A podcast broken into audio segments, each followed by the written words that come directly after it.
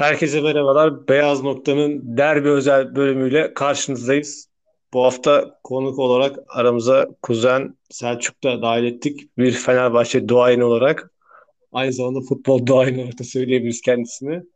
Yine Mert'le birlikte e, Galatasaray-Fenerbahçe derbisi üzerine yorumlarımızı yapacağız. Nasılsınız genel olarak? Valla bu ekonomik şartlarda şükür ediyoruz halimize. Sağlığımız, sıhhatimiz yerinde. Gelişmeleri takip ediyoruz. Kemal ee, selamlar. Güzel bir açılış oldu. Selçuk abiye de tekrar hoş geldin diyelim. Ee, Hoş bulduk. Kendisini ağırlamaktan keyif alıyoruz programda. Ee, Eyvallah sağ olun. Şimdi yine bu ee, hafta böyle bir maçın üzerine değil, oynanacak maç ve uzun geçmiş yıllardaki maçların üzerine konuşmak aslında biraz daha keyifli oluyor. Gündem yorumlamak bazen daha yorucu olabiliyor. Böyle ee, en azından akılda kalan o hatıraları dillendirmek daha güzel olacak bizim için. Evet, bu hafta e, belki de Süper Lig'in e, en önemli maçına çıkacağız yani. Sezonda iki tane var sadece bu maçtan. Biri Galatasaray sahasında, biri Fenerbahçe'nin. E, bu sezon ilk olarak Galatasaray'ın sahasında açıyoruz e, bu derbi sezonunu. E, genel olarak şimdi derbi denildiği zaman özellikle Galatasaray Fenerbahçe e, çok e, önemli anlara, önemli gollere, önemli kişilere e, imza atmış derbiler oluyor. Derbi deyince Galatasaray Fenerbahçe derbisi deyince aklınıza ilk neler geliyor? Önce onu sorayım. Sonrasında devam ederiz. Valla benim için Galatasaray Fener derbisi deyince hani hep aklımızda şey geliyor işte. Ya hani klişe hani spor klişesi ama işte ezeli rekabet, ebedi dost ya da ebedi rekabet safsatasının son belki 30 yılda endüstriyel futbolun daha da içimize işlemesiyle bir nefret derbisine dönüşmesi geliyor aklıma. Hani bunu başka nasıl nitelendirebiliriz bilmiyorum. Hani birçok hani dünya derbileri diye klişeler e, programlar yapılıyor. Orada anlatılıyor işte. Boca River, Celtic Rangers, işte ne bileyim Premier Lig derbileri, şehir derbileri. Hepsinde böyle ufak tefek şeyler var. E, ufak tefek demeyeyim aslında haksızlık olur. Hani sınıfsal sınıfsal rekabetler var. Bizimkinin öyle bir şey yok. Yanı yok. Ama dediğim gibi de hani son 30 yılda da gittikçe de büyüyen bir nefret var. İlla hani e, maç olarak ne derseniz de benim için hani en unutulmaz derbi 3-0'dan geri dönüş yapılan 4-3'lük derbidir. 6-0'dan daha kıymetlidir bence bir Fenerli için. Valla benim için de derbi, e, ben de bir Galatasaraylı olarak bu cepheden e, söyleyebilirim ki e, adrenalin demek ya. Böyle derbi dediğim anda direkt pazartesi günü gelir aklıma benim. O pazartesi günü çünkü düşünmeye başlarsın. Bir gün kaldı, iki, şey altı gün kaldı, beş gün kaldı, dört gün kaldı diye geri sayıma başlarsın. İşte e, eğer spor kanalı üyeliğin varsa geri sayım, geçmiş yıllardaki maçları artık ezberleyene kadar son 10 yılın, 20 yılın derbilerini e, pozisyon pozisyon, gol gol, dakika dakika ezberleyene kadar kendini hazırlarsın. E, gitgide artan bir heyecan. E, eğer stada gidiyorsan e, ayrı bir bayram havasındadır. Yani e, tuttuğun tarafı olduğun takım için e, stada gittiğinde e, sezonun hiçbir maçında e, bunu diğer derbi adı altındaki maçlar dahil e, söyleyebilirsin ki e, böyle bir atmosfer yaşayamazsın. Ben e, iki tarafta da e, iç ev sahibi taraftar olarak da deplasman seyircisi olarak da yaşama şansına eriştim. İki türlü de e, çok gergin. Ee, çok heyecanlı. Eğer biraz ev sahibiysen e, bir nebze daha e, şenlikli diyeyim, eğlene de bildiğin, e, güle de bildiğin ama deplasman seyircisiysen ki özellikle Galatasaraylıysan ve benim kuşağımdakilerin şurada son biz iki senedir e, derbi galibiyeti yaşadık e, deplasmanda. E, bilinçli olarak hiç kazandığını hatırlayamadığın bir yere sürekli e, kabuslarla dolu mağlubiyetler aldığın bir yere gidiyor olmanın stresini yaşadığın e, bir e, iklim aslında. Benim unutamadığım derbide e, kupada 4-4 biten bir maç vardı. Bilmiyorum e, hatırlar mısınız? E, penaltılara gitmişti sonra. Kadıköy'de oynanıyor. Emre Belözoğlu o zaman Galatasaray formasıyla Fenerbahçe'ye gol atmıştı. E, Lucescu zamanı. E, 2001. 2001. İlk aklıma o maç gelir. Nedendir bilinmez böyle çocukluk yıllarıma giderim. Galatasaray Fener maçı deyince. Çünkü o kadar çok o maç geldi gitti ki Galatasaray öne geçti, rahat kazanıyor gibi oldu. Fenerbahçe geriden geldi. Fener tekrar öne geçti. Sonra Galatasaray yakaladı. Maç penaltılara gitti falan. O maç böyle hafızalarımda derbi denince aklıma ilk gelen maç o olur. Tabii çok acı maçlar da geliyor. Ee, onları da aşama aşama konuşuruz. Ama zannediyorum şöyle bir totalde baktığımda Galatasaray Fenerbahçe maçlarına e, özellikle son e, 20 yılda bir nebze Galatasaray taraftarı için e, daha stresli, daha gergin geçmiştir diyebiliriz. Yani o, o kadar şey midir Galatasaray taraftarı için ya? Yani özellikle hani son 5-6 yılda Fener kendi de kazanamıyordu. Özellikle Kadıköy'de. Bence kırılma noktası çoktan gelmişti de işte hep beraberliğe yatılan yani pozitif futbol diyemeyeceğim. Onun karşısında negatif negatiften de beter bir futbol olduğu için her iki tarafta bilmiyorum ya. Çok çok böyle futbol gibi futbol değildi yani. Son yıllar. Ve stresli Evet. olduğunu düşünmüyorum gerçi de. Tabii Galatasaray ne düşünüyor onu da bilmiyorum. Bizim için ne bileyim zevksizdi artık ya. Tat vermez oldu yani. Son yıllarda katılıyorum abi yüzde yüz söylediklerine ama genel olarak eee, bir stres vardı. Şöyle eee, ben yani son yıllarda attığımızı düşünüyorum. Yani hatta nasıl söyleyeyim eee Galatasaray'ın böyle bence Snyder Drogba dönemi sonrasında derbilere çok daha eee, relax rahat çıkabildiğini düşünüyorum ben. Eee, orada ya da artık yenilsen de eee, bazı şeyler işte o deplasmanda kupa e, kazandıktan sonra falan Galatasaray taraftarı bir nebze olsun bir stresini attı. E, özellikle e, o süper final sezonu öncesindeki derbileri değerlendirdiğimizde Galatasaray için çok daha sancılı geçen maçlardı. Doğru Zaten e, Galatasaray bir seferde kazanmadı. Önce farklı mağlubiyetler almaya başladı. Sonra farkı azalttı. Sonra e, tek farka indirdi. Sonra berabere kalmaya başladı. Ondan sonra kazandı. Yani bu süreç e, yaşayarak geldi. E, onun için yani e, bir de her seferinde bu yıl olacak mı? Bu yıl olacak mı? Bu yıl olacak mı? Her yıl bir yıl daha ekleniyor üzerine. E, falan bu bu camiaya gereksiz bir yük getirdi. Aslında bence Galatasaray bu e, uzun yıllar, bu kadar uzun yıllarda bu serinin sürmesinin sebebi Galatasaray'ın kendi içine e, yani Galatasaray camiasının kendi kendini içine soktuğu stres oyunculara yüklediği bu sorumluluk yani ya bu savaşı kazanacaksınız ya öleceksiniz gibi e, bir maç olarak bakmaktan daha çok e, dünyanın kaderi sizin ayaklarınızda gibi bir ruhla çocukları e, sahaya salınca onların da elleri ayaklarına dolaştı.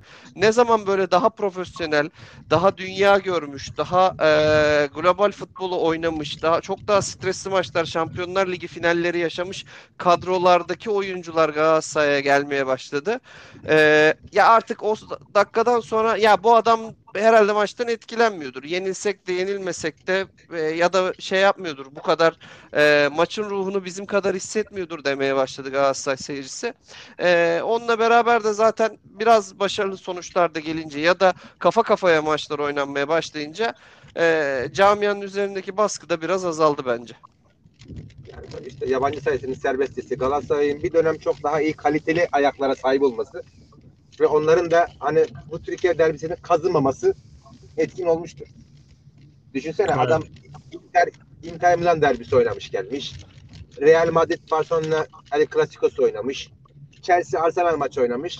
Lan ne olacak o adam 50 bin kişilik stada her zaman giriyor zaten orada. Ya, tam olarak ondan bahsettim aslında. Yani e, şimdi Snyder tamam geldiğinde bir Galatasaray derbisini ne kadar yaşadı? Mesela Alex e, geliyordu ve bence Alex'i derbilerde bu kadar başarılı kılan şey derbiye sıradan bir maç motivasyonuyla çıkmasıydı. Adam son derece rahat.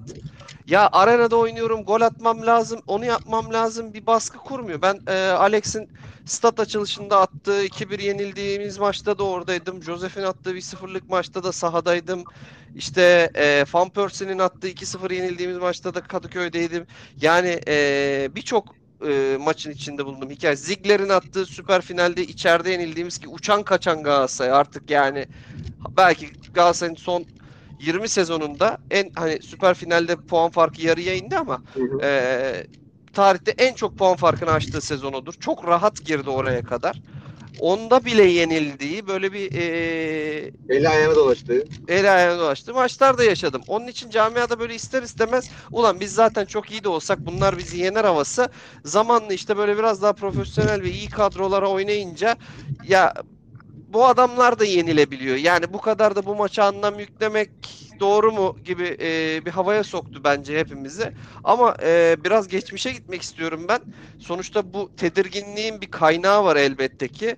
E, ya bence kırılma noktası şey e, şampiyonluk UEFA Kupası sezonu Ali Sami oynanan ve Galatasaray'ın gerçekten hani maçtan önce bütün spor yorumcularının iki taraftan da 3 mü olur 5 mi olur işte erken gol bulursa tarihi fark gelir falan gibi röportajlar verip sonra e, Johnson'ın Friki'nin gol olması ve e, Ali Sami Yen'de Fenerbahçe'nin Galatasaray'ı yenmesiyle başlıyor bence her şey. Hikaye orada başlıyor.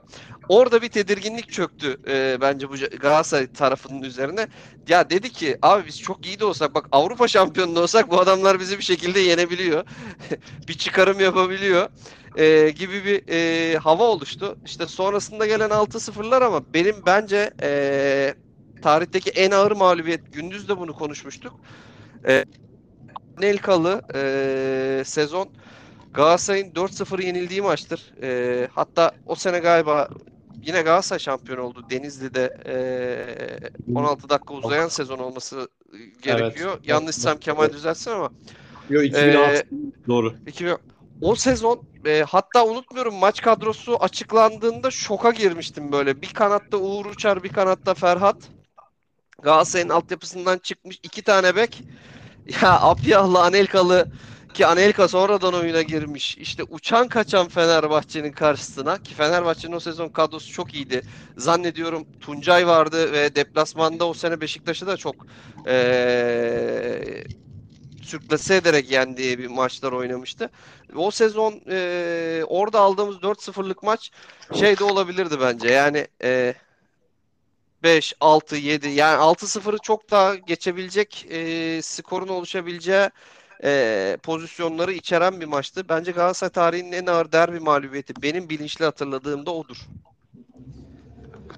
Yani o maç e, Evet. sanırım sizde şey de vardı. Song vardı. Luciano böyle Song'un ceza yayının üstünde Song'un üstünden göğüsle topu alıp bir yarım voleyle gol atmıştı orada. Ya da tam Evet, voleyle. evet bilmiyorum. maçın Apyat'tan sonra ikinci gol olması lazım galiba. Evet Ya ikinci gol, ikinci gol. İkinci gol. Yani Luciano'nun o dakika orada nasıl bir işi vardı? Bir yan top değildi o top. Lan nasıl bir hani güzel kadroydu, güzel maçtı. Mesela benim için böyle kafamda enstantane gollerden biridir ki yani ben gene kendime defans oynamayı severim. Çok iyi olmasa da Luciano sevdiğim stoperlerden biriydi yani. Öyle bir gol anısı var bende. Ya e, Luciano, Lugano bunlar büyük acılar çektirdiler e, bir taraftan diğer tarafa. E, ya işte dediğim gibi genelde Kadıköy e, işte özdeşleşti bir de üst üste binmeye başladı. Ben mesela Galatasaray'ın 6-0'ı e, Kadıköy'de oynadığı iyi maçlardan biri olarak görüyorum. İşte futbolu izlemeye başladığım yılların başındadır. O sene zaten bir Dünya Kupası heyecanı e, hepimizde oluştuğunu da düşünürsek e, o yıllar tam böyle artık dört elle taktik, teknik, futbol kim oynar, kim oynamaza sarıldığımız yıllarda tam o noktada e, gelen Galatasaray'ın bence iyi başladığı e, ilk golü yedikten sonra dağıldığı işte peşine e, bireysel hatalarla e, farkın açıldığı, ikinci yarının başında yine çok iyi başladığı, hatta farkı kapatıp beraberliği yakılacak pozisyonları harcadıktan sonra dönüşünde 3-0 olması ve farkın açılmasıyla e, yine Galatasaray'ın böyle aslında hak etmediği demeyeyim ama yani e, beklemediği bir skorla ya da oyununun karşılığı olmayan bir skorla karşılaştığı nispeten iyi olduğu bir dönemde Werner Lorant Fenerbahçesi Fenerbahçe'nin Galatasaray o sezon Beşiktaş'la e, kafa kafaya ligi bitirdi. E, Beşiktaş'ın 100. yıl şampiyonluğu Fenerbahçe 6. ya da 7. olmuştu diye hatırlıyorum. Ona rağmen e, tarihin en farklı skorlarından birinde o sezonda kazanmıştı. Yani böyle mağlubiyetler de tabii üst üste yıllar boyunca gelince e, camiada gereksiz bir baskı oluştu. Yani bunu kimse de e, inkar etmeyecektir zannediyorum Galatasaray cephesinde de. Ee, şimdi genel olarak Mert toparladı abi. Ee, senin eklemek istediğin bir şey var mı? Genel olarak bu 4-0 olsun veya geçmiş maçlara dair. E, Geç, geçmiş, dair. geçmiş, geçmiş maçlarda bizim 96 sezonumuz vardı böyle çok güzel formalarımız vardı. Carlos Alberto Pereira sezonunda. Böyle Brezilya milli takım formalarına benzeyen. O sene de bir transferimiz vardı. Premier Lig'in en hızlı topçusu Daniel Atkinson. Hatırlar mısınız? İsmini duydum abi. Ben hayal meyal hatırlıyorum. Yani Adam- e, kulak dolgunluğum var ama e, şey yok. Görüntü böyle oynarken görüntüsü çok yok hafızalarımda. Yok ben ne diyorum zaten adam, adam bir tek derbide oynadı. 3 gol attı gitti. Sanırım sanırım 3 gol Beşiktaş'a attı. 3 gol de Galatasaray'a attı. 2 maç yaptı sadece ve gitti. Tam Aziz Yıldırım'ın seveceği topçu. Adamın lige katkısı yok. Hani e, o sezon büyük ihtimalle şey oldu. Hani Saffet'le Boliç oynadı. Ama bir de Daniel Atkinson vardı. Sadece derbi yaptı. Ercan Taner'in Ama- şeyi vardır o. Akıllarda kalan. Ara pası Atkinson ve gol. Ama abi Özellikle e. Fenerbahçe camiası sever ya. Galatasaray'ı parçalasın. Aynen öyle. gelsin tribünde bizim yanımızda otursun bütün sezon kimsenin sesi çıkmaz yani. Ee, camiada öyle adamlar sevilir biraz. Özellikle Aziz Başkan çok sever. Loca'da özel yeri olur abi. Aziz'den Aziz'den önce de isim var. Ee, Alişen Evet. Alişen Alişen daha- dönemi transferleri. Onlar daha Böyle- şey e, böyle can alıcı. Ya Selçuk Şahin'in her derbide bir gol atıp bir sezon daha sözleşme uzatmışlığı var bu camide ne yazık ki. Abi aklıma hiç gelmeyen iki maçı getirdin. Bilmiyorum şimdi Kemal'in içeriğini baltalamak istemiyorum ama Selçuk Leo. Şahin- Franco. ya Leo Leo? Franco'nun gö- görmedim, göremedim. Çok uzaktan vurdu, topu seçemedim açıklaması ve orada e, Galatasaray'ın yediği gol. Ya Galatasaray maçı kazanacak oyunu oynuyor muydu? Ye- Zaten yine orada e, çok üstüne oynadığını düşünmüyorum. Yani iç saha derbi performansı zaten tartışılır bir oyun vardı ama o da yenecek bir gol değildi. Bir de e, şöyle bir maç var. Turuncu formayla çıktığımız ya bir de şey vardı. Parçalıyla çıkmayalım uğursuz geliyor. Yok siyahla çıktık berabere kaldık. Siyahla çıkalım e, falan gibi e, böyle taraftarın kendi içinde konuştuğu konular varken e, bir dönem turuncu forma o sezon Galatasaray'da iyi gidiyordu. İyi de başlamıştı lige. Hemen Lincoln indirdi. Şey, e, Ümit Karan'la öne geçtik. Ya da tam tersi Ümit Karan indirdi. Lincoln'la öne geçtik. Volkan'ın altından köşeye bıraktı. Lincoln'la attı galiba. Hemen ardından e, bir frikik oldu. Bülent Yıldırım'dı zannediyorum maçın hakemi. Hüseyin Göçek miydi? Bülent Yıldırım mıydı? O da e, şu an e, çelişkide kaldım. E, frikik gol oldu. Sonra Endirek serbest vuruştu. Doğrudan kaleye gitti konusu oldu. Galatasaray 2-0 öne, öne geçecekken maç 1-0'a döndü. Dönen top korner ön direkten Selçuk Şahin tamamladı. Ayhan'ın üstünden çok güzel bir eşleşme vardı orada. Ayhan'la Selçuk Şahin eşleşmişti. Galatasaray sever böyle eşleşmeleri derbilerde. Orada e, bir ondan sonra da 4-1 yenilmiştik yine o maçta ki e, iyi sezonlarından biriydi bence Galatasaray'ın. Turuncu O giydiğin zaman- yine, yine tanıdık. Öyle bir muhabbet aldı hatırlıyorum ben sanki. Bir de Ya. mor formanız vardı. Turuncu ayrı evet morun da morun da geyikleri neyse de olmuştu. mor rezaletti ya. Evet.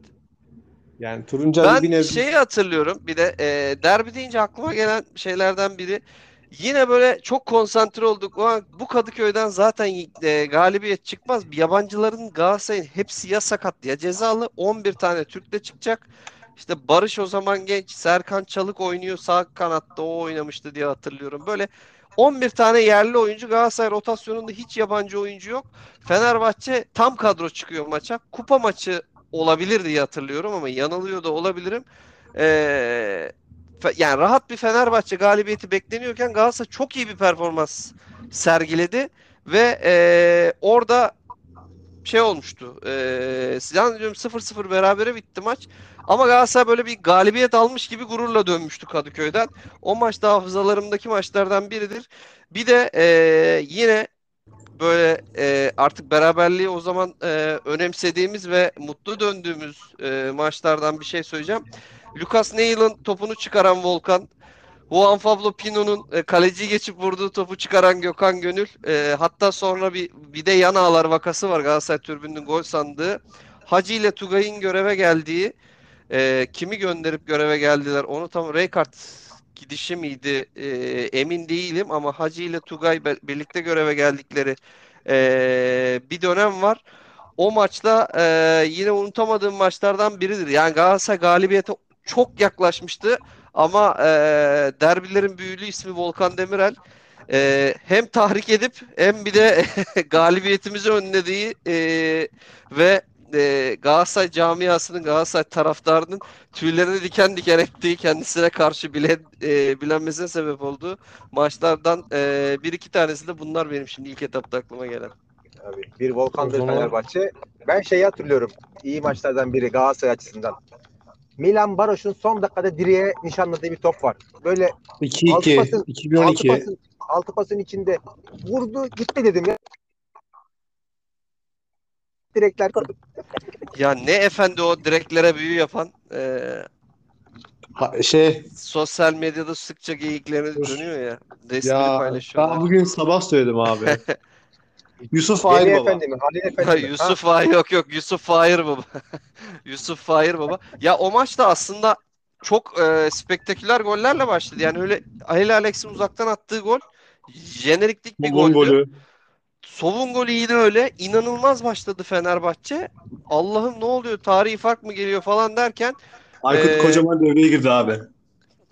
Ya orada Aykut Kocaman mı de, devreye girdi ama Galatasaray'da e, da bence orada işte hani Elmander'in suratının kanadığı bir sembol olan fotoğraf var ya o maçtan. Evet. Ya orada öyle bir ruh oluştu birden.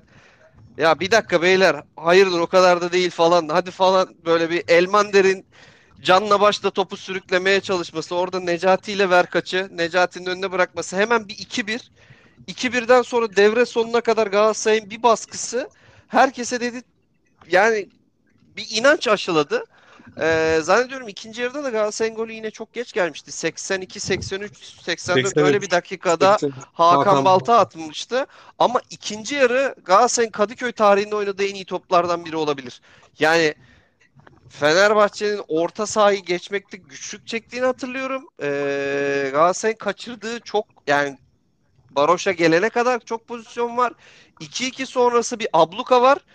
Ee, hatta e, biz bittik beyler e, Emre'nin biz bittik beyler şeyi var ya e, Lig TV'nin e, Allah'ını seven defansa gelsin e, durumu oluşuyor ama yine e, o şeyi kıramadığımız e, Milan Boroş'un dokunuşunda topun üst direkten dönmesi ve zaten direkten döndüğü gibi de maçın bitmesi e, söz konusuydu. Ama kahrolduğumu hatırlıyorum yani. O maç böyle çok üzülmüştüm yani. Çok çünkü ya o kadar yaklaştığımız maçlar ki bunlar. Bu işte Pino'nun e, Neil'ın şutunu çıkaran Volkan'ın o, o maçı e, ya da işte e, yine bahsettiğimiz bu Baroş'un üst direkten dönen e, topu ve o maç e, yani böyle bir çaba bir hani biz aslında burada bu kadar uzun yıllardır kaybedecek takım değiliz biz e, ayakta kalabiliyoruz savaşıyoruz mesajını verdiğimiz ama sonucunu alamadığımız maçlardı.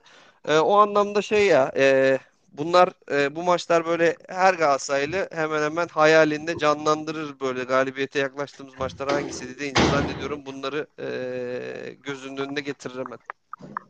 Evet o zaman e, şimdi genel olarak aslında sen e, benim akışımı gayet güzel aslında şu an maç maç geçerekten ilerliyoruz abi. Akıştan devam edeyim.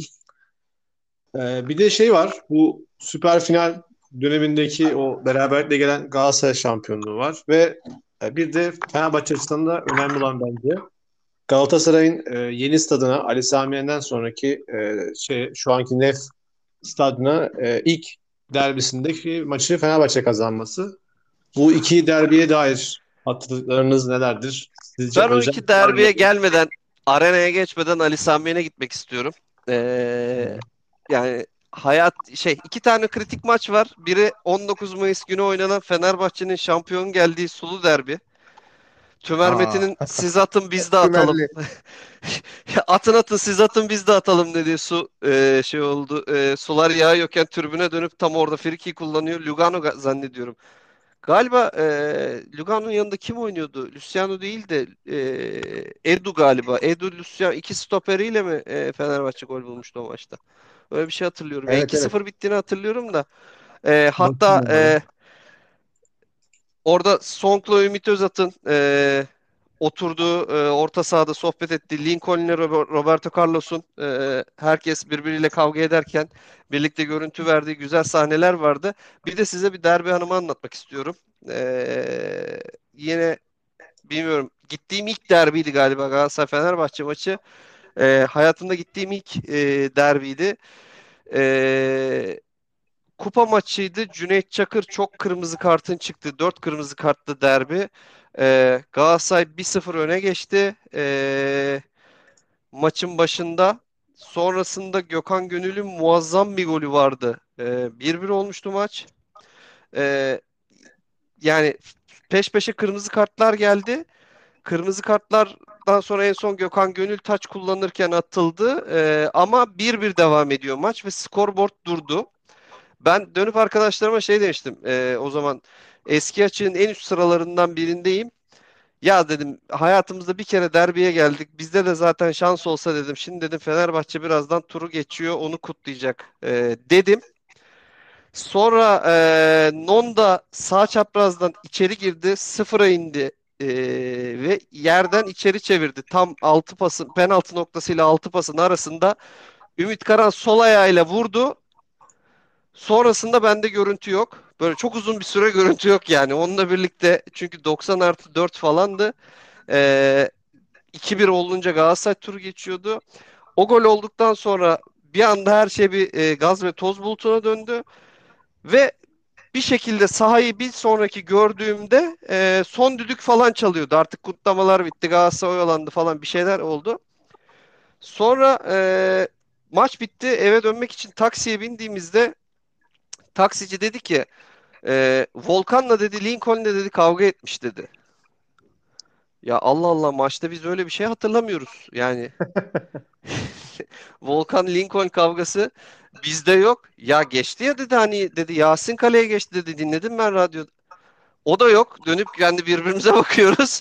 Maçın en kilit olaylarını yaşamamışız. Meğer gol olduktan sonra orada Lincoln ile Volkan'ın arasında bir e, sürtüşmeler olmuş. Cüneyt Çakır bir kırmızı kart daha çıkarmış. Onun peşine e, Yasin maçın sonunda kaledeymiş ama e, Galatasaray uzatmada golü atınca ve e, o golle birlikte çok iyi bir Arda Turan performansı da vardı o maçta. Onu da hatırlıyorum.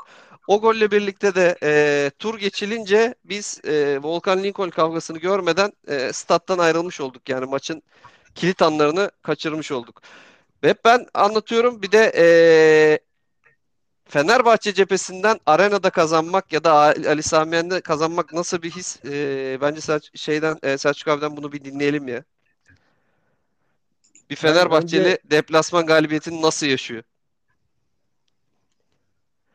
Benim için o ben onu hiç şey yapmıyorum ya. Hani Fener Galatasaray e, Samiyen'de de oynasa, Kadıköy'de de oynasa ya da işte Frankfurt'ta da oynasa, gitse işte İzmir'de de oynasa Fener Galatasaray, Galatasaray Fenerbahçe. Ben, ben deplasman şeyi hiç yok bende. Hani lan deplasmana gidiyoruz. Lan deplasmana gidiyoruz tedirginliği yok. O bir acayip. Belki başkalarında vardır. Bende yok. Ha, ama işte Saracoğlu'nda kaybetmeme psikolojisi son yıllarda ağırdı. Ben hani takımda hep onu özümsediğim için, takımda hep onu hissettiğim için o daha başka bir şeydi. Kendi sahanda kaybetmeme baskısı ki en sonunda yenilikle kurtulduk yani. Evet, Ama yani ben şeyde bunu düşünüyorum. Samiyen'den Samiyen'den ziyade TT Arena'nın ilk maçında kazanmak benim için daha büyük bir hazdı mesela. Ha, ben de onu diyecektim evet. Şimdi onunla ilgili ne düşünüyorsun diyecektim. Tamam. Aldım Onunla, cevabı. Onunla ilgili ne düşünüyorum? Onunla o maçın yorumcusu şeydi. Bülent Korkmaz'dı herhalde.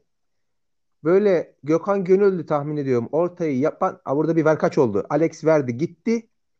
Bülent Korkmaz gol olacak. Yani gol olur dedi. Bir Rıdvan Dilmenlik yaptı. Tuttu gol oldu o da. Aralarından çıktı vurdu. Ee, zaten 2-1 biten bir maçtı herhalde. O ikinci Evet, golü evet. Alex atmıştı. Hani öyle bir estantenesi var. En azından Ya- deplasmanda, Galatasaray deplasmanda kazanmanın benim için. Yoksa diğer deplasmanların bir anlamı bilmiyorum şey bir şeye Bir de o maçın edemiyor. şöyle bir önemi vardı ya. Galatasaray hep e, 15-20 bin kişiyle oynuyordu Ali Sami Yen'de ve Fenerbahçe'nin çok güzel bir stadı vardı. E, Şükrü Saracoğlu stadı uzun yıllar bitmişti ama e, Galatasaray çok e, daha ilkel şartlarda derbide ev sahipliği yapıyordu. Hep şöyle bir hava oldu. E, bizim stadımız bitsin biz de böyle galibiyetler almaya başlayacağız falan e, motivasyonuyla ki Galatasaray'ın iyi olmadığı bir sezonda o da. E, ben yine e, o maça da e, gitmiştim, tribündeydim.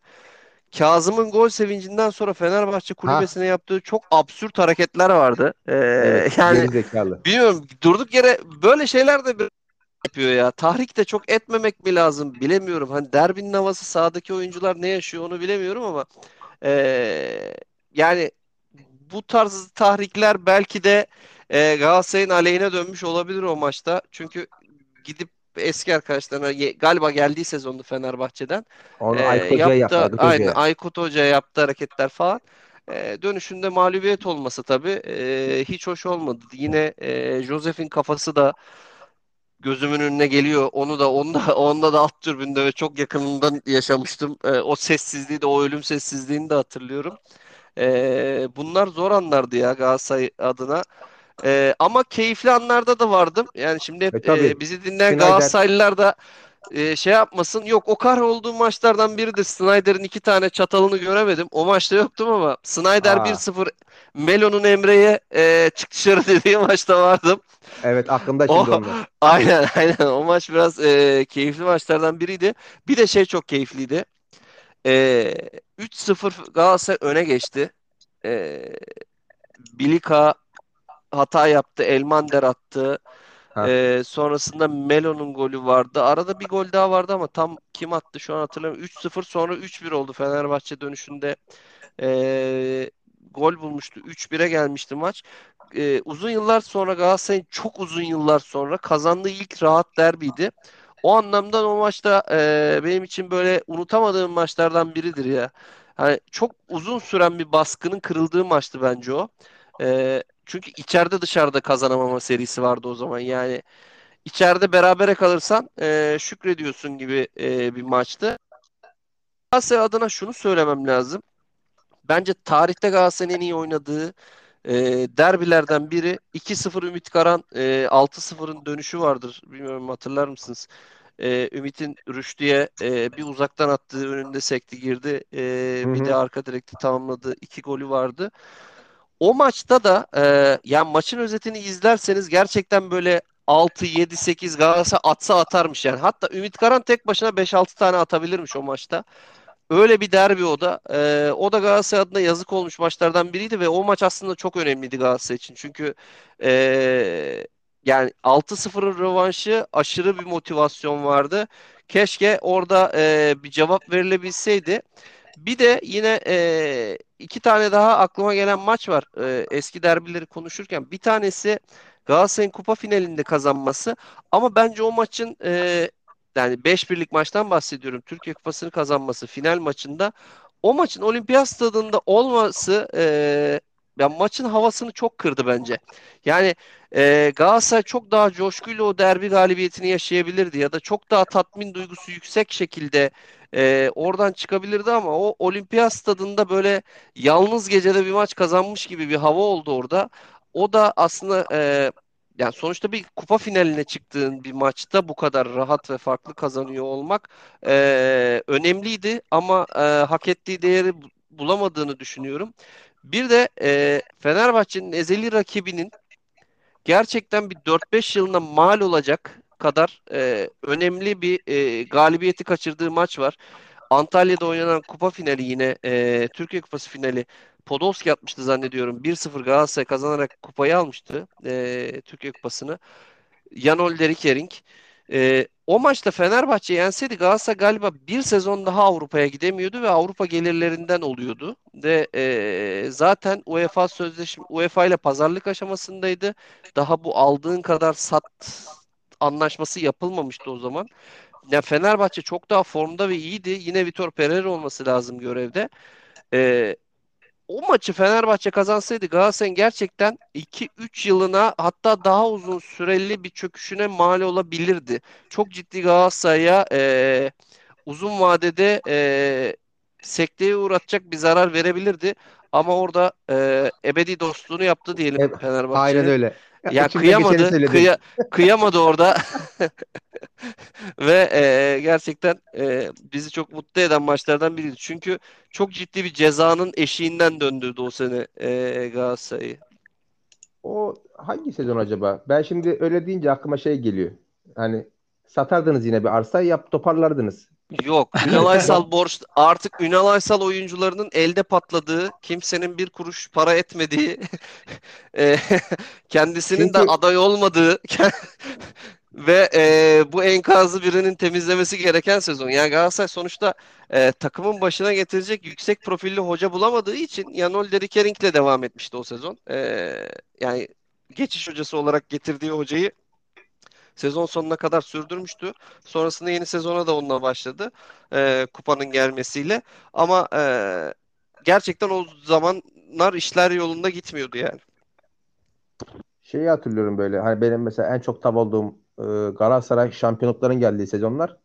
Devre arası transfer dönemlerinde bir böyle bir sene böyle bir tık Antalya'dan Necati'yi aldın geldin. Bir tık oradan Mani- Manisa'dan birilerini aldı. Bir tık atıyorum öndeki ilk üç maçtaki oyuncuları toparladı geldi. Neyse derbiyi karıştırmayalım. Tekrar döneyim. Mesela benim için hani es geçmeden e, derbi e, kapatmak haksızlık olur. Okaçalı bir derbi. Hatırlar mısınız? Kırmızı pabuçlu Okaça. C.C. C- kırmızı krampon. Aynen öyle. Yani ül- ülkede ül- ül- ülkede bütün çocuklara bir devrim yaratmıştı yani. Bir e, yeni bir moda akımı olmuştu ya. Kırmızı kırmızı puma kramponlar. Bir Selçuk Hocam hakkını veremediğimiz bir oyuncu da aslında şimdi C.C. Okocha deyince aklıma geldi. Sözünü unutma lütfen ama bir de Moldovan geldi geçti Fenerbahçe'ye. O da sonradan gidip Nancy şampiyon yaptı yani Fransa'da. O da çok aslında böyle Okocha kadar e, olmasa da çok değerli bir oyuncuydu ve çok e, güzel zamanda Fenerbahçe'ye gelmişti. evet öyle. O Moldovan deyince aklıma şey geliyor direkt. Forma geliyor. Proton 5x5. Nedense direkt aklıma o geldi. O öyle öyle güzel formalar. Bir de şey vardır. Mustafa Denizli şampiyonluğu. Ali Güneş Kenneth Anderson muydu? 2-1 Galatasaray'ın golünü Suat atıyor. Radyodan dinlemiştim maçı. Sonrasında özetini izlediğimi hatırlıyorum. Evet, Ee, Mustafa Denizli'nin öyle ne diyorlar? Dahilikleri, sürprizleri, piyangoları. Yani kim bekler Ali Güneş'ten öyle bir şey, performans? Evet Ali Güneş kendi de galiba sonradan röportaj verdiğinde tarihimde oynadığım en iyi maç olarak adlandırıyor olabilir o maçı. Yani bireysel performans Doğru. anlamında kendisini en e, zirvede gördüğü maç o. Ama böyle maçlar vardır ya. Yani Fenerbahçe'nin kahramanları çıkar yani. Bütün sezon bir şey yapmıyor dersin. Aynen Gelir öyle. yazılır bir tane. Ya da golcüsü çok formsuzdur. Çok ağır eleştiriliyordur. Yani Galatasaray maçı gelir. Kezman'ın böyle tam öldüm dediği zamanlarda tam herkes yüklenirken iki tane atarsın Galatasaray'a. Van Persie yine aynı şeyi yaşadı. Ya öldük bittik Van Persie'den illallah ettik derken iki tane atar Galatasaray'a bir 2-0 yenersin. Oyuncuya da özgüven gelir. Camia da bir anda oyuncunun arkasında durmaya başlar. Onun için genelde eee Galatasaray maçları böyle Fenerbahçe'nin formsuz oyuncuları için eee, çıkış maçları olmuştur yani. Böyle bir istatistikte var. Va- Şey onlar, hay- hayırsız galibiyetler. Hani şey var ya hani hayırlı ha- hayırlı mağlubiyetler. Genelde Fener'e denk geliyor onlar. Hayırsız galibiyetler. Hop bir Abi- Galatasaray'ı yeniyorsun. Haydi bir hani başkan başkan bir yıl daha yürüyor. Forvet bir yıl daha gidiyor gibi gibi. Abi o zaman şimdi genel olarak e, çoğu derbiyi hemen hemen konuştuk. Kısa, uzun vesaire. E, ondan sonra Kadıköy'deki seri sona erdi. Onu yani konuşmak ister misiniz bilmiyorum ama e, sonrasında şeye geçeceğim çünkü yavaştan. E, derbilere dair işte günümüzdeki derbilerde neden son zamanlarda özellikle 0-0'lı aşırı derece 0-0'lı ve 1-1'li beraberlikle biten çok fazla derbi oldu. Bunun üzerine geçmeyi planlıyorum ama e, son Kadıköy serisinin sona ermesiyle ilgili bir düşünceniz var mı? Yoksa direkt geçeceğim o konuya. Benim Kadıköy serisinin Allah belasını versin. Hayır, hayırsız bir seriymiş sonunda. Yani Aziz Aziz Yıldırım'ı yaşattı işte yıllarca. Bence de ben de öyle düşünüyorum Ya yani ben iki noktayı birbirine şöyle bağlayabilirim. Ee, bu kadar kısır derbi geçmesinin ve e, derbilerde oyun kalitesinin düşmesinin sebeplerinden bir tanesi bence o seri. Ee, çünkü Selçuk abinin de belirttiği gibi son yıllarda artık e, maçın anlamı e, kazanmaktan ya da 3 puandan daha çok seriyi bozmayalım. Aman bir yıl daha uzatalım bak.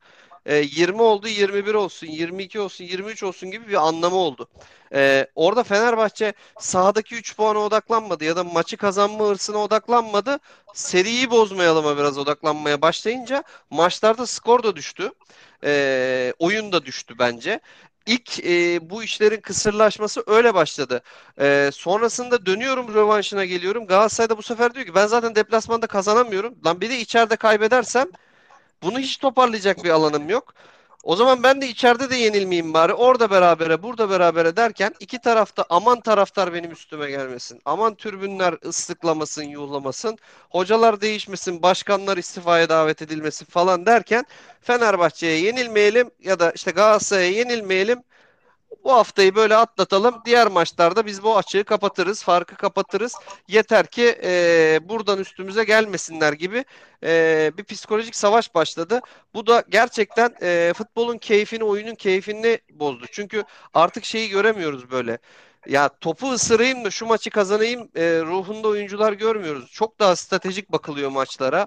Ya 0-0 gitsin. Arada bir tane yat, atar. Mesela geçen sene maç 0-0 gidiyordu. Muhammed çekti vurdu. Oldu bir sıfır. Yani e, şimdi aynı şey burada da yarın akşam İrfan çeker vurur ya da işte e, pazar akşamı yine bir sıfırla dönebiliriz. E, açıkçası bence e, futbolun keyfini e, bozdu. Gereksiz yük yükledi derbinin üzerine. İnsanlar e, sahadaki 90 dakikadan daha çok e, algıya odaklandı. 20 sene algısı, işte e, Fenerbahçe Galatasaray sürekli yeniliyor algısı. Yok ben senin sahanda kupa kaldırdım algısı. Yani bu geçmişe takılmayı aslında biraz bırakmak lazım. Şu sonuçta biraz günümüze de dönmek gerekirse e, Trabzon bir takımdan 9 puan bir takımdan 10 puan önde. Bu hafta kazandığını düşünürsen yani artık Trabzon seninle arasındaki puan farkını e, 4-5 maça çıkarıyor. Yani e, bu çok çok çok büyük bir kredi bizim ligimiz için. Ve Trabzon Öyle. gibi e, skor almayı bilen, iyi oynamasa da skoru almayı bilen bir takıma verilmemesi gereken bir kredi. Şu an ben yani şahsen e, düşünüyorum iki hoca yerine de kendimi koyuyorum. Yani ne yapıp ne edip ger gerçi bir sene yok içeride oynuyorum yok dışarıda oynuyorum. O ıslıkladı taraftar istifaya çağırır koreografi yaptı falan. Olayın tamamen bunlardan kopup e, sadece 90 dakikada e, maçı kazanmak için savaşmaya odaklanması e, gereken bir maç oynayacak. Yoksa eğer iki takımdan biri kazanırsa hadi diyelim bir süre daha ikisi de iyi gitmiyor bence. Yani uzun vadede yine e, hani bunu kazandım farkı kapatıyorum ruhuna girmeleri çok zor ama e, yine hayatta kalır. E, ya özellikle hani dersin ki Beşiktaş'la aynı durumdayım. Önümde Hatay var falan. Onu bir yerde yerim. İşte e, Hatay'ı Konya'yı bir yerde yerim. Gene ilk ikinin üçün içindeyim. E, psikolojisi başlar. Ama kaybedersen Fenerbahçe bu hafta kaybettiğinde 13 puana çıkıyor fark. Ya da Galatasaray kaybettiğinde 12 puana çıkıyor fark. Artık bu kayıpların e, ben ilk yarının sonuna geldiğimizi düşünüyorum. Trabzon çok iyi bir ilk yarı geçirdi. İkinci yarı mucizeler olmazsa ya da çok büyük sakatlıklar olmazsa bu kadar çok puan kaybedebileceğini düşünmüyorum. Ancak e, derbilerde çok ciddi mağlubiyetler alması lazım. Ki e, ligin ilk yarısını izlediğimizde Fenerbahçe'yi ve e, Beşiktaş'ı yendi. Galatasaray'la berabere kaldı. Ligin ikinci yarısında hepsiyle berabere kalsa yine puan farkını korur e, gibi bir durum çıkıyor ortaya. Ya bu anlamda biraz daha artık e, istatistiklere ya da e, derbinin anlamından çok 3 puanın önde olması gerekiyor bu maçta. O zaman e, genel olarak bence iyi bir e, toparladığımızı düşünüyorum. Toparlama yaptık daha doğrusu. E, o zaman hafta sonu için beklentiniz ve skor tahminlerinizi alayım. Sonra da ben genel bir kapanışla yapıp kapatırım dükkanı. Ben bir tık daha uzatabilir miyim? Tamam. Bak iki iki tarihi maç var. Bir 6-0'lık Fener galibiyeti, bir 5-1'lik Galatasaray galibiyeti.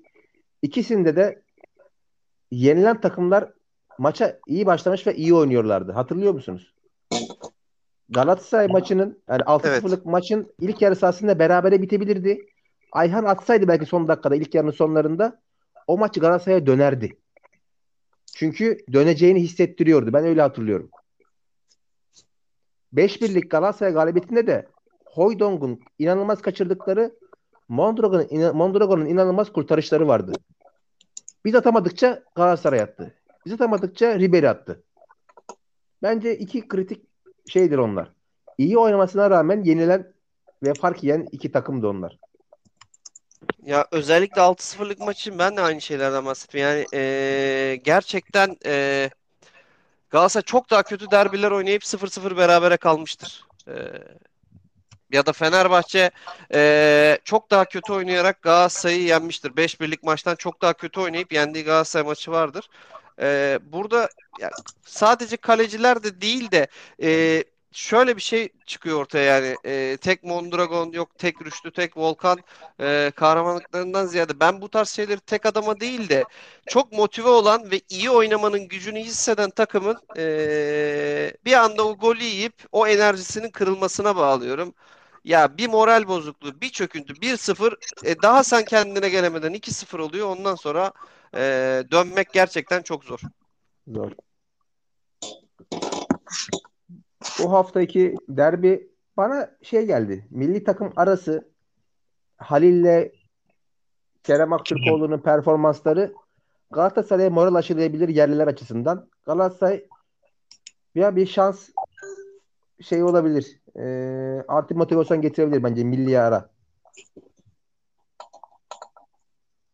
Fe- Fener için aynı şeyi söyleyemiyorum. Ne, neler oluyor bilmiyoruz çünkü içeride. Ben eee, ya Fenerbahçe'de hocayı çok baskı altına alacak bir açıklama yapıldı. Yani sistemle ilgili Ali Koç'un çok ciddi bir eleştirisi oldu. Eee, şimdi benim asıl yani kafamda düşündüğüm şey Pereira geri adım atıp e, dörtlü mü oynayacak, üçlü oynamakta ısrar mı edecek? Bu bence e, Fenerbahçe'nin şu an için e, elini güçlendiren bir şey. Çünkü üçlü oynaması Galatasaray'ın oyun planını değiştirir, dörtlü oynaması da Galatasaray'ın oyun planını değiştirir. Yani ikisi arasında ciddi bir fark var.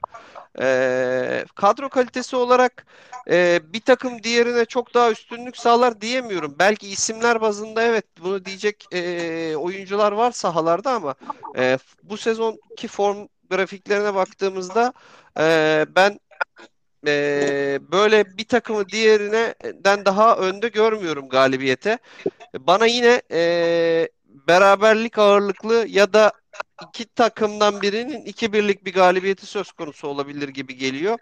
E, ya ben İrfan, Mesut, Pelkas önlerinde Valencia gibi iyi bir hücum hattıyla e, çıkarsa Fenerbahçe ve e, Galatasaray'da ben iç sahada oynuyorum. Seyirci baskısı. Yüklen Allah yüklen. E, Avrupa maçlarında yani Lazio'da, Ma- Marsilya'da bunu böyle görmedik ama sonuçta derbinin psikolojisi farklı.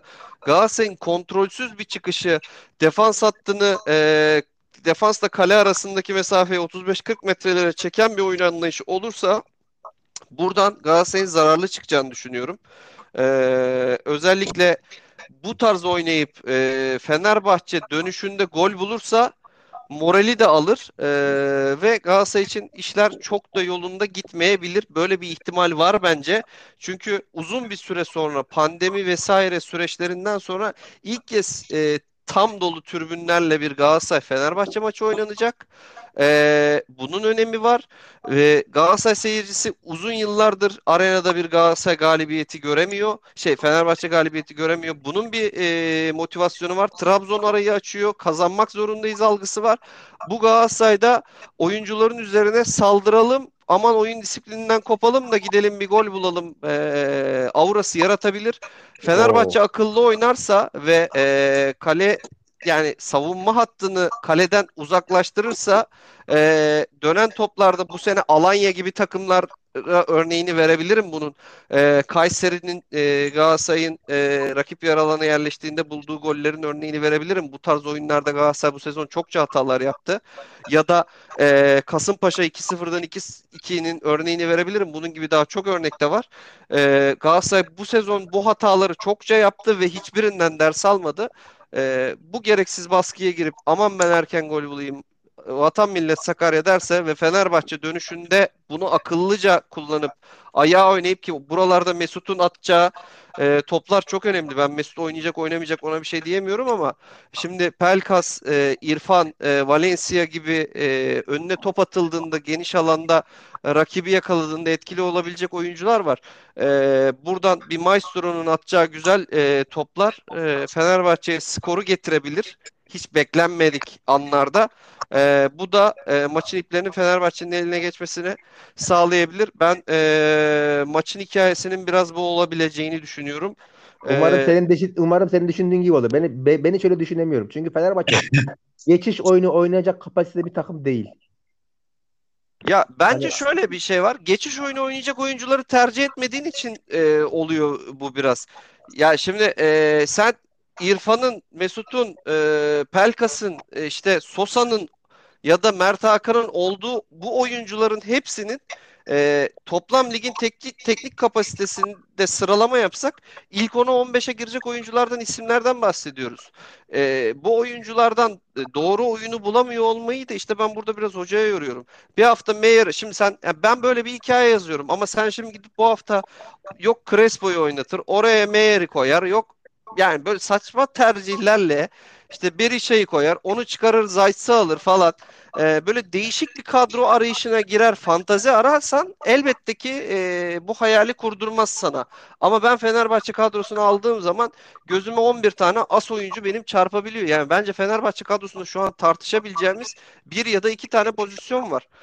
Ya öyle bir kadro yapılanması var ki sağ bek ve sol bekin yedeği yok. Ee, ikisi de stoperden bozma ya da hadi Nazım öyle değil ama Novak Nazım'la sezona başlıyorsun. Üçlü ya da dörtlü nasıl oynarsan oyna.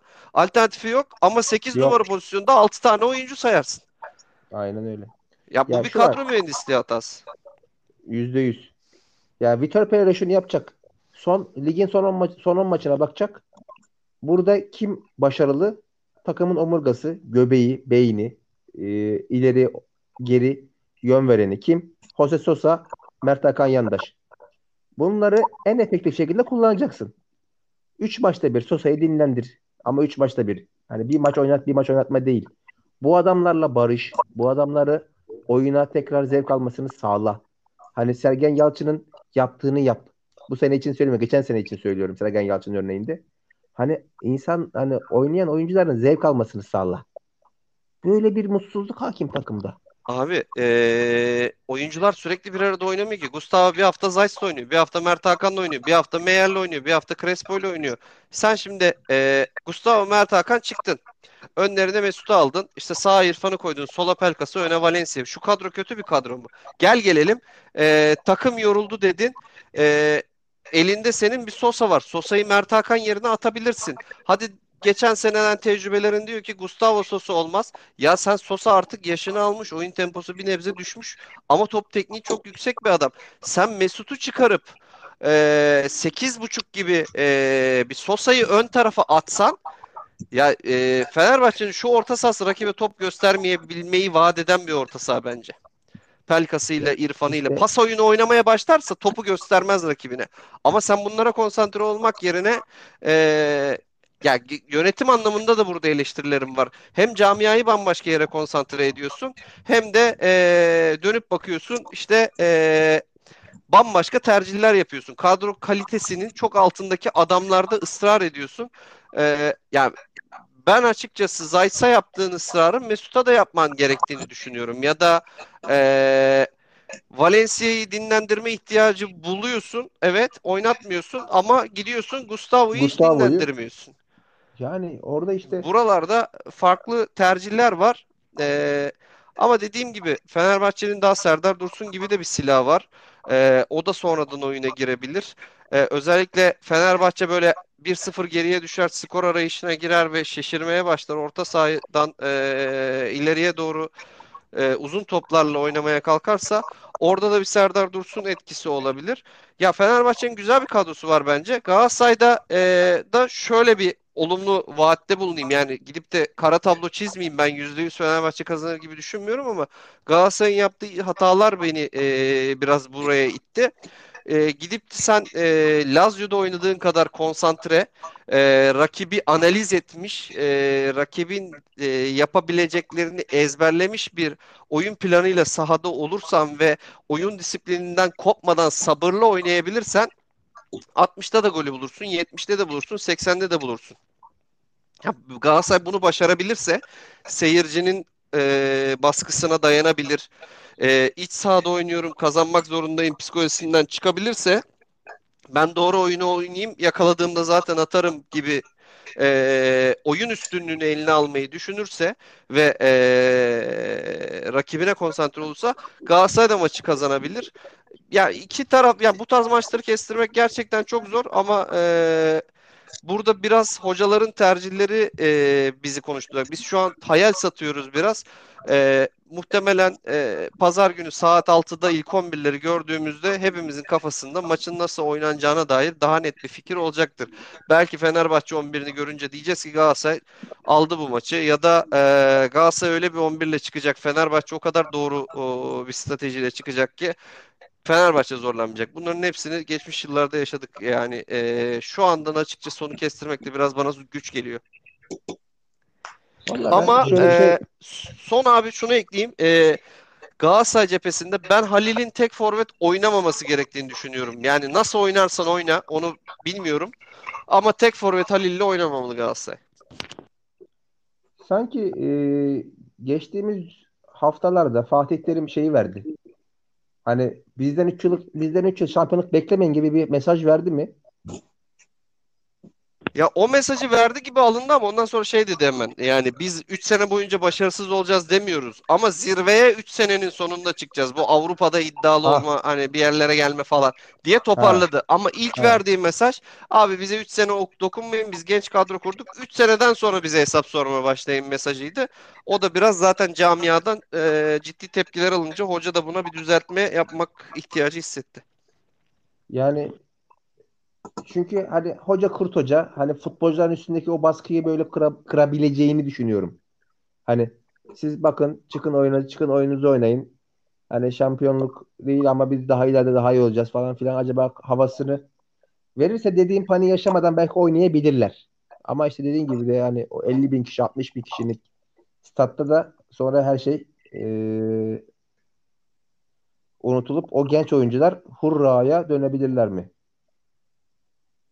Ben, O ben zaman- artık böyle düşünmüyorum ya. Yani bence ayakları yere basar. Hocanın onlara verdiği rahatlıkla. Bence ben Galatasaray'ı daha önce düşünüyorum. Son bir soru sorayım. Kemal bizim yayını bitirmek için e, Aport'ta bekliyor ama e, Galatasaray kazanırsa Ali Koç'un açıklamasına rağmen Pereira gider mi? Gitmez. Bence de gitmesin bu arada. Valla artık başkan gidebilir. E, öyle söyleyeyim. Abi O kadar- başkan o gitmez. Ha başta öyle kolay değil ya. Orası Galatasaray değil abi. Fenerbahçe'de kimse kimseyi göndermez. Ya göndermez Yirmi- ama e, bir sonraki hafta e, yani eğer tatsız bir mağlubiyet alır bir sonraki hafta Kadıköy Pereira ile çıkarsan artık insanlar Pereira'yı değil e, Ali Koç istifa diye e, stada gelmeye başlar. Ben Ali Koç'un bunu göze alacağını düşünmüyorum. Tamamen e, maçın ivmesine göre karar verilecek. Elbette ki ya bak hocayı ben kovabilirim e, demeyecekti yani yaptığı açıklamada. Bu arada açıklamayı da son derece yersiz ve zamansız buldum. E, derbi öncesi ama e, özellikle içerik açısından e, bence e, Pereira eğer e, etkili bir oyun gösteremezse ya da e, çok teslim olmuş bir Fenerbahçe izletirse hafta sonu ben e, koltuğunda kalabileceğini düşünmüyorum. Ya şu var takımın bu Pereira'nın hocalık yapmadan bir 3 yılda da ya da kaç yıl opsiyonu var mı sözleşmesini bilmiyorum. Bu adama bir daha boşu boşuna para ödeyecek gücü yok ki. Ha bu adamda da ya ben daha önce 3 yıl boşu boşuna para aldım. E, aldıklarımı helal edin. E, tamam ben bu sefer tazminat almayacağım diyecek yapısı da yok. O yüzden gitmez. Tazminatı verirsen gider. Lanet olsun yani. hoca parayı parayı parayı hocaya gömeceksin diyor Bülent Hoca. Boşuna demiyor adam. Evet. Abi ben genel olarak hepinizin üstüne artık güzel bir ka- kapanış cümlesi kurup yavaştan bitireyim artık. Çünkü hakikaten %100 futbol tadında bir program oldu şu anda. Ben hiç ağzımı açmadım. İkiniz güzel paslaştınız zaten yayın boyunca. Ee, yani Sinan- şimdi ben. Heh. Sinan Duman neredesin diyoruz buradan. Aynen, aynen kendisi gelmedi. Sonra dedi ki keşke beni davet et arasaydınız en azından. Ben daldım valla. Siz başlayınca programı ben direkt başlattım programı gittim yani. Kuzey'in oğluna da buradan selamlar gönderelim Aynen. Danimarka'ya. Güneş güneşiniz e, batmadı orada ama neyse. Şimdi abi e, derbi deyince şimdi benim derbi olarak hatırladığım ilk kötü anlarım başlıyor abi. 2002 işteki o 6-0 hikayesi. Sonra işte 5 birlik maçımız. Sonra işte Fenerbahçe'nin sürekli Kadıköy'e gidip 3 yiyip dönmemiz, 4 yiyip dönmemiz, 3 yiyip dönmemiz ve saçma sapan goller yememiz yani. İyi oynayıp saçma sapan gol yemek. Artık bir noktadan sonra şeye varmıştı bu durum hani. Ya bu sene de yenileceğiz nasıl olsa. Yani iyi oynasak da yeniliyoruz, kötü oynasak da yeniliyoruz. Yani bu maç da bitsin de bir şekilde geçelim. Başka maçlara de- devam ederiz. Ve hani Galatasaray taraftarının artık şuna varmıştı. Senede bir yenilgimiz garanti. Fenerbahçe'yi kesin yenildik Kadıköy'de. Bunu herkes yazsın. Şampiyonluğun da yenisek de olur kafasına gelmişti. Ama şimdi e, siz konuşurken arkada ben geçmiş maçları ve e, biraz böyle kadrolara falan baktım. Ya şunu fark ettim. Galatasaray 2011'e kadar hani o 2000'li o UEFA kadrosundan sonra o 10 yıllık süreçte Galatasaray Fenerbahçe'ye göre kadro olarak hep yetersiz kalmış abi. Ben onu fark ettim yani. Fenerbahçe'nin kadrosu genel itibariyle Galatasaray'dan isim olarak ve kalite anlamda e, yarım puan, bir puan öndeymiş hep. Ve bence biraz da e, bunun da etkisi varmış yani derbilerde bence o 10 senelik e, Fenerbahçe'nin rahat hükümranlığı orada e, bence farkı yaratmış. Sonrasında Galatasaray yavaş yavaş e, Fenerbahçe'nin önüne geçmeye ve Fenerbahçe'nin kadro kalitesi anlamında benzer kaliteleri yakalamaya başlayınca iş biraz da sıkıla, yani sıkıcı olmaya başladı gibi duruyor. Hani 0-0'lar, 1-1'ler, işte 2-1, 1-0, Atan'ın kazandığı maçlar vesaire. Burada Galatasaray son yıllarda bir tık daha e, o şampiyonlukta gelen şampiyonluklar ve oluşan daha kaliteli kadrolarla bir tık daha öne geçtiğini görüyoruz yani. Özellikle son 4-5 senedir Galatasaray yenilmiyor Fenerbahçe ki bu Galatasaray'da uzun yıllardır pek beceremediği bir şeydi bu. E, beraberlikler ve galibiyetlerle son yenilgisi galiba 4 sene veya 5 sene önce falan olması lazım. O anlamda ben yarınki e, yarınki pazar günkü maçta beklentim yani çok e, ihtişamlı bir Galatasaray performansı beklemiyorum. E, ama 55'e 45 e, Galatasaray öndü görüyorum açıkçası. Çünkü hani Fenerbahçe'nin ben e, her ne kadar mesela eski Fenerbahçe olsaydı cami olarak da e, oyuncu grubu olarak da bence Fenerbahçe bu maçı bir şekilde kazanır derdim. Ama Fenerbahçe'de son yıllarda bu derbiler, derbilerde inanılmaz bir e, bence şey var. Psikolojik olarak geride olduğunu düşünüyorum ben Fenerbahçe'nin. O yüzden e, Galatasaray'ı ben bir tık önde gördüğümü söyleyebilirim. Sana şöyle bir destek vermek istiyorum. A- Aslında benim en başta anlatmaya çalıştığım oydu. Ee, işte Snyder'ler, Drogba'lar derken o tamamen bir semboldü. Yani Ünal Aysal'ın gelişi 2011-12 sezonu ile itibaren Galatasaray'ın işte Selçuk'un gelişi, e, nispeten kaliteli oyuncular, e, yani gidip ucuza Sasa İliç'i değil, Saido'yu İstanbulspor'dan değil de ligde kadrosuna katan Galatasaray'ın oluşmasıyla birlikte aslında Galatasaray camiasının üzerindeki baskı azalmıştı. Ee, burada senin söylediklerine de o anlamda e, kesinlikle katılıyorum. O dakikadan sonra ağır mağlubiyet korkusu çok kalmadı ve sonrasında da zaten skorlar geldi. Gitgide beraberliğe dönen, artık rekoru korumaya giden ya da iki tarafında 1-0 kazansam olur e, ya da kazanmayayım berabere kalayım başım ağrımasın e, mottoları başladı bence de. E, o anlamda e, söylediğine e, katıldığımı belirtmek isterim. Ee, o zaman yaklaşık bir buçuk saate neredeyse vardık. Gerçekten bir bana yüzde yüz futbol tadı verdi bu program. Yavaştan e, kapatalım. E, katıldığınız için teşekkür, teşekkür ediyorum. Ağzınıza sağlık. Çok güzel bir program oldu. Ben teşekkür ederim davetiniz için. Biz tekrar. teşekkür ederiz. Selçuk abiye de Evet. ağzına sağlık. Yine bekleriz her Ben de- zaman bekleriz. Derbiden mi? sonrasına da uygun olursan bekleriz abi. Bir şey söyleyeyim mi? bak durdukça aklıma bir şey geliyor. Fazla konuşmayayım. Daha bir bak daha bir 30 dakika daha konuşuruz. Ya o yüzden yavaştan kapatalım abi. Ben de öyle düşünüyorum yani. Bitmez yani bu program. Kapatalım. Kapatırken aklınıza bir bit yeneği düşüreyim böyle. Bir tane çok bol kırmızı kartlı bir maç vardı böyle. Hasan Şaş'ın Serhat'ın saçlarına falan çektiği böyle bir aptal bir derbi vardı. Ali Aydın Skoru hatırlamıyorum. 1-0 Rapa için inanılmaz bir füzesi. Evet. Victor. Victor, Victoria'nın maç- üzerinden e, tam çatalı. O maç Evet. mıydı o? 1-0 mı bitti o maç Evet, evet, yazık, evet. yazık olmuş. Yazık olmuş. Evet. Kaptan Bülent alt, e, Hasan Şaş Serhat'ın saçını çekti. Sonrasında Bülent alkışladı. Peş peşe kırmızı kartlar çıkmıştı. 3 Evet. olmuştu herhalde. Bir, bir- biri daha olması lazım. 3 Neyse. Neyse Allah hatırlamayalım. olabilir ya. Bitmeyen programı yavaştan kapatıyoruz arkadaşlar. Bitir hadi bitir. Çal bir sonraki bir sonraki kayıtta görüşmek dileğiyle. Hoşçakalın. Hoşçakalın Haydi. iyi akşamlar.